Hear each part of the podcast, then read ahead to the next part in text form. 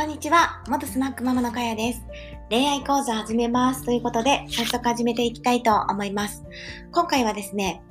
男性について、えー、男性語りをね、していきたいなと思います。もうすぐですね、クリスマスですよね。もう皆さんは彼女、彼女とか奥さんにクリスマスプレゼントを選んだでしょうか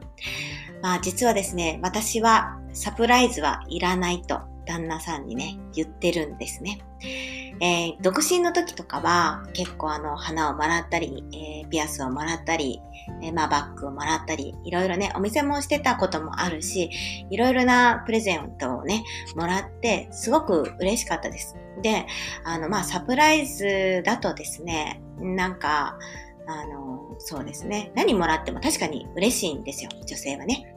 なんですけど、あの、バッグとか、うん、普段使いよく使う、しかも高価なものっていうのは、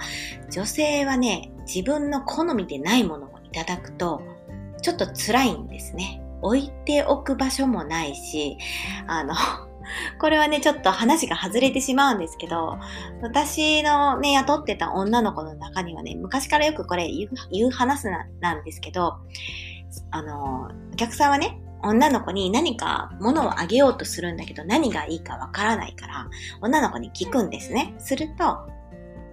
同じものを、まあ、二つ言って、そして片方、まあ、一個はね、売って七とかに入れて売って今七じゃないな。あの普通にメルカリとかに出して売ってで一つを手元に置いておく。だから一つお金に変えてしまうってことなんですよね。はい。お金をちょうだいとは言えないのでそういう感じにね、してた女の子もいました。まあ私はね、そこまであの全然言わなくて、なんか普通に物をもらってたんですけど、あの、一回とかはね、めちゃめちゃ高いグッチのバッグをもらったんだけど、それが大きいものだったので、あ、これどうしようかなって思って、はい、父に持って行ったところ、めちゃめちゃ安くて、売るのやめましたね。はい。なので、今も実家にあるのかなちょっと使えなかったので、はい。ちょっと困りましたね。で、あの、うちの旦那ちゃんの話にもなるんですけど、最初の頃は、えー、結構ね、えー、サプライズというか、これがいいかな、これがいいかなってね、お店の女の人に多分相談をしてね、今、これ新商品で出てて、これ人気ですよとか、あの、これ、あの、なんていうのかな。喜ばれると思いますよ。まあ、私の年齢とかね、こういう好みを聞いたりとかして、多分お店のね、女性スタッフと考えながら選んでくれたものだと思うんですけど、あの、そこまで高くないものはね、それで、あ、ありがとうって思うんだけども、もし、あの、高価なものだと、え、そうなの？みたいな、これ選んでしまったの？みたいな感じになるので、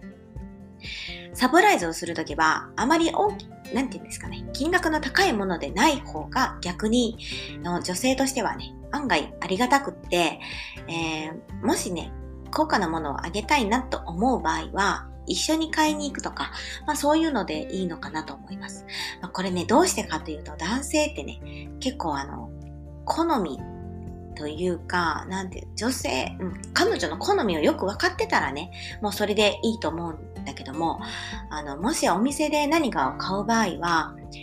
店員さん店員さんの意見が必ず結構な割合を占めると思うんですよね。だから、まあ、例えばブブランドで決めてしまったりだとか、あの、まあ、人気ナンバーワンだよとか、これ限定ですよとか、勧められると男性はよくわからなくって、あ、じゃあこれが人気なのかってね、多分選んでしまうので、はい。サプライズをするのは、もちろん、あの、いいんです。もうめちゃめちゃいいと思うんですけど、高価なものの場合は、あの、緒に買いに行ったりとかね、する方が逆に彼女は喜んだりするかなと思います。はい。なので、あの、全然ね、せっかくサプライズをしたいと思うのであれば、それに付属するね、なんかピアスとか、なんか花束かを、あの、一旦あげておいて、あの、他にね、これをなんかあげようと思うんだけど、一緒に買いに行こうっていう、あの、そのね、デートのね、選ぶ時間も、あの、プレゼントにね、一緒にしてあげたらいいのかなと思ったりしました。えー、もうそろ、もうそろそろクリスマスが近づいてますが、